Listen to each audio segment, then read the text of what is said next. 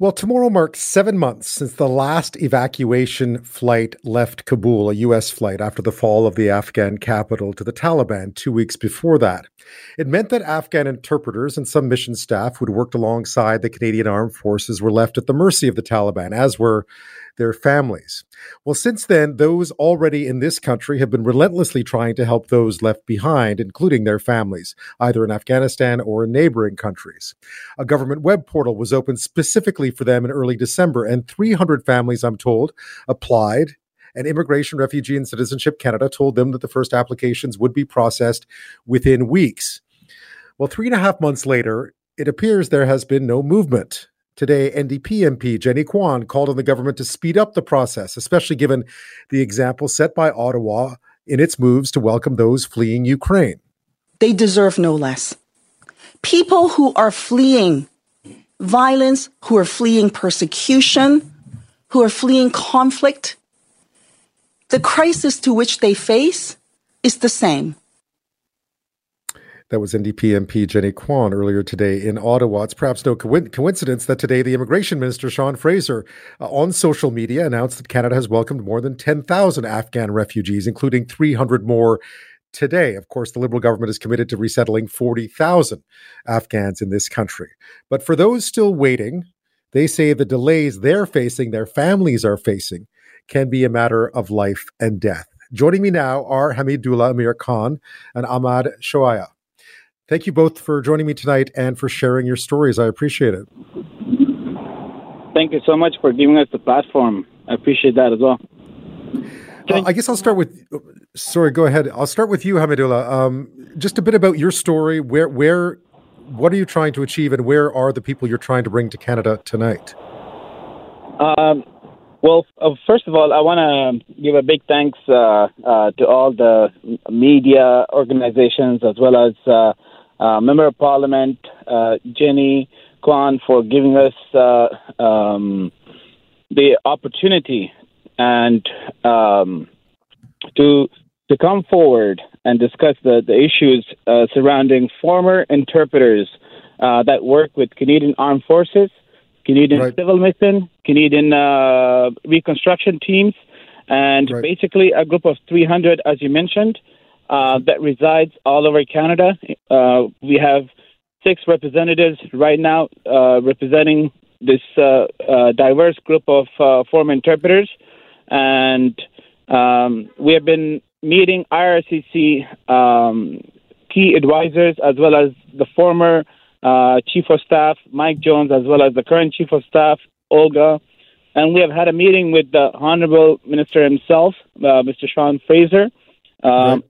So RSCC promised us that, you know, initially they said that the process will start, in October or November. But then they said, I don't mean to stop you there, but we've covered this. So I'm wondering who are we talking about and where are they? Like what is the problem and where are the your families right now tonight, and what kind of situation are they in?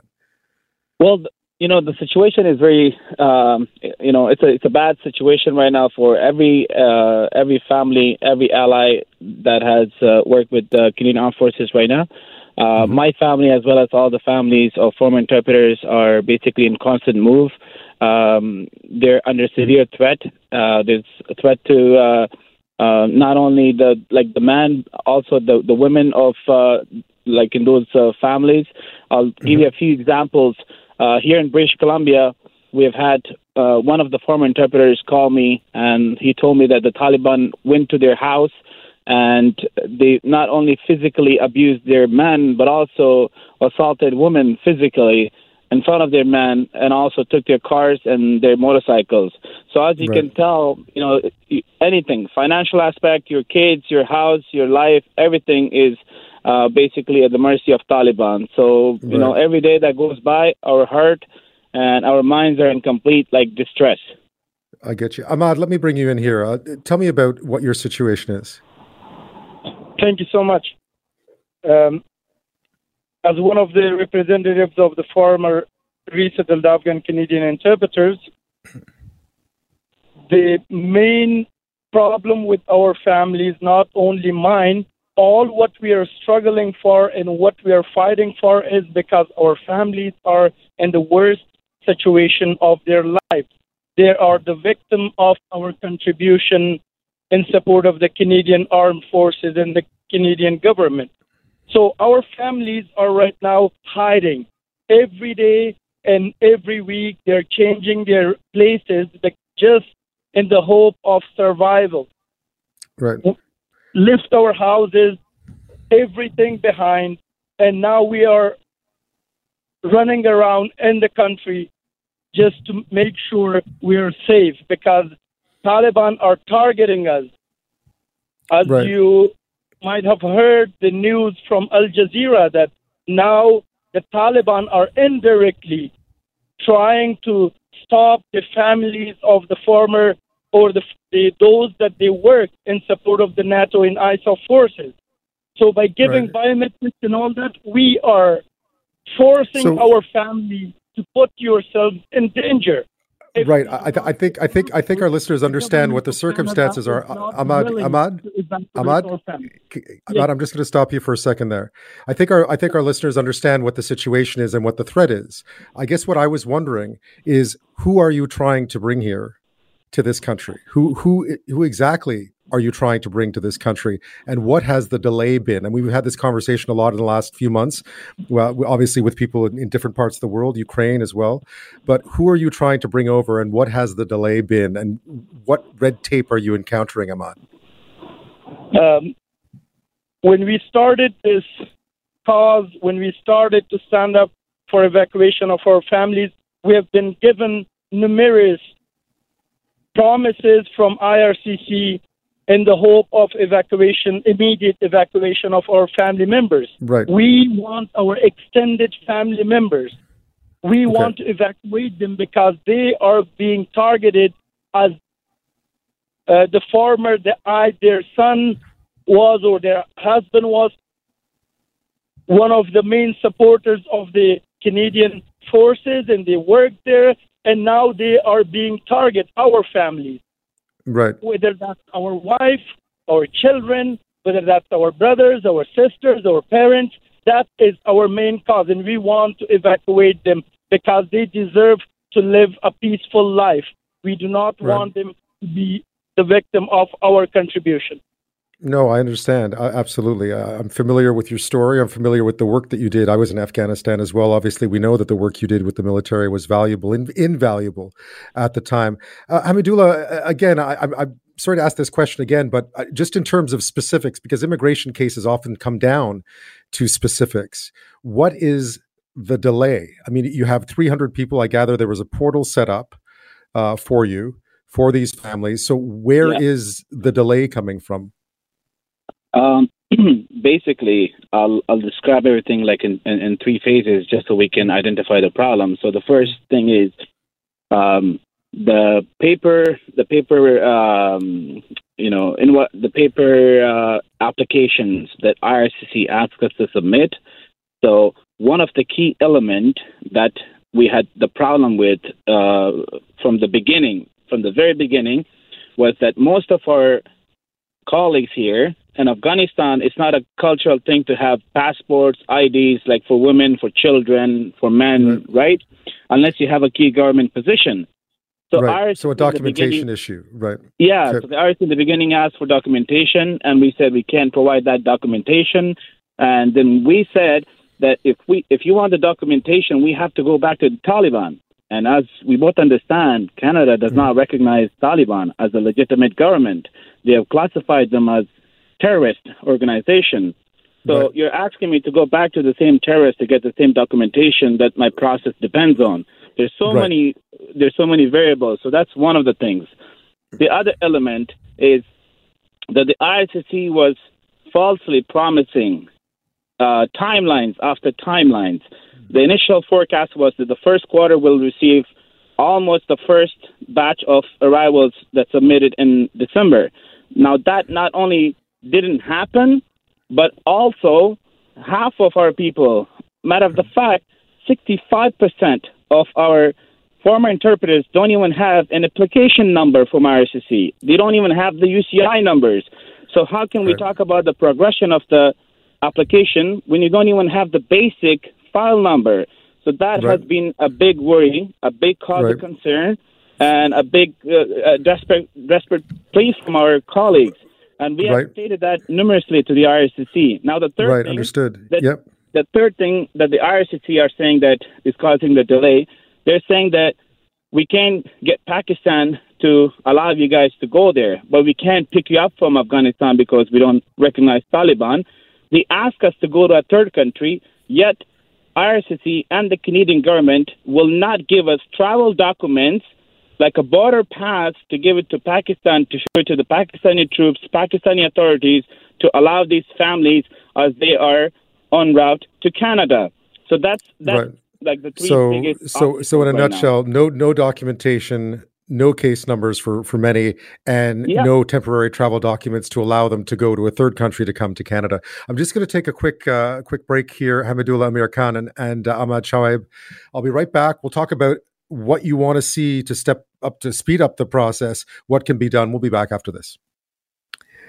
I'm speaking with Hameedullah Amir Khan and Ahmad Shoiab. We're talking about We're talking about 300 families that have applied to come to this country, families of Afghan interpreters and other Afghans who work for Canadian forces and the Canadian government in Afghanistan, who are still there tonight. Obviously, under Taliban rule, it makes it very complicated for them to be there, dangerous even, and they're asking for this process to be sped up. There was a portal set up, a website set up for those families. Some 300 applied since early December.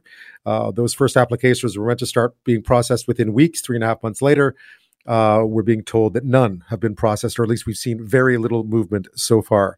Ahmad, tell me a bit about this decision about the hunger strike and what you're hoping that people understand, and what you'd like to see done first, what you need to be done now. Our main goal of this hunger strike is because we have no other option but to show to the world and to the Canadians that we are desperately in need of our families' evacuation. This is not something that we will rely only on paperwork. We are talking lives. We are talking our loved ones.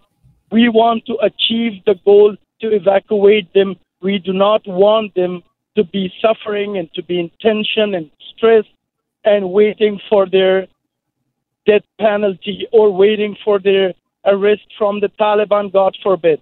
So what we are achieving in our upcoming or tomorrow's hunger strike is to make sure our 35% of the interpreters, extended family members who got UCI and G numbers, we want them to be evacuated from Islamabad, where they are living and residing there in the hope of evacuation. And we want the rest, 65% of our extended family members, to receive UCI and G numbers, so from there we can take it onward in the hope of our family's evacuation as soon as possible.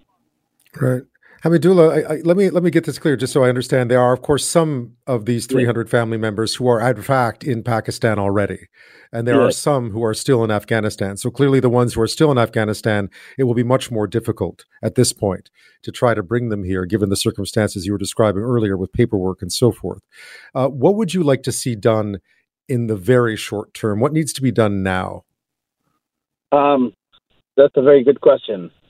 So one of the main things that we have brought up to the IRCC's attention is give us a pathway. Don't just sell us fake dreams. Don't just give us fake promises. Give us a pathway.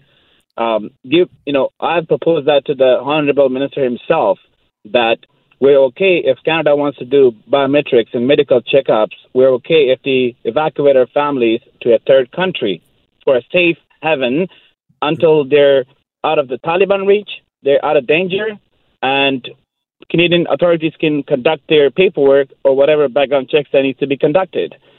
The IRCC has failed to fulfill that commitment, even though they have told us that there will be no background checks in Afghanistan. And once we move them to a third country, then we will do the background checks. So that's one thing. No pathway. The problem is majority of the people don't have passports.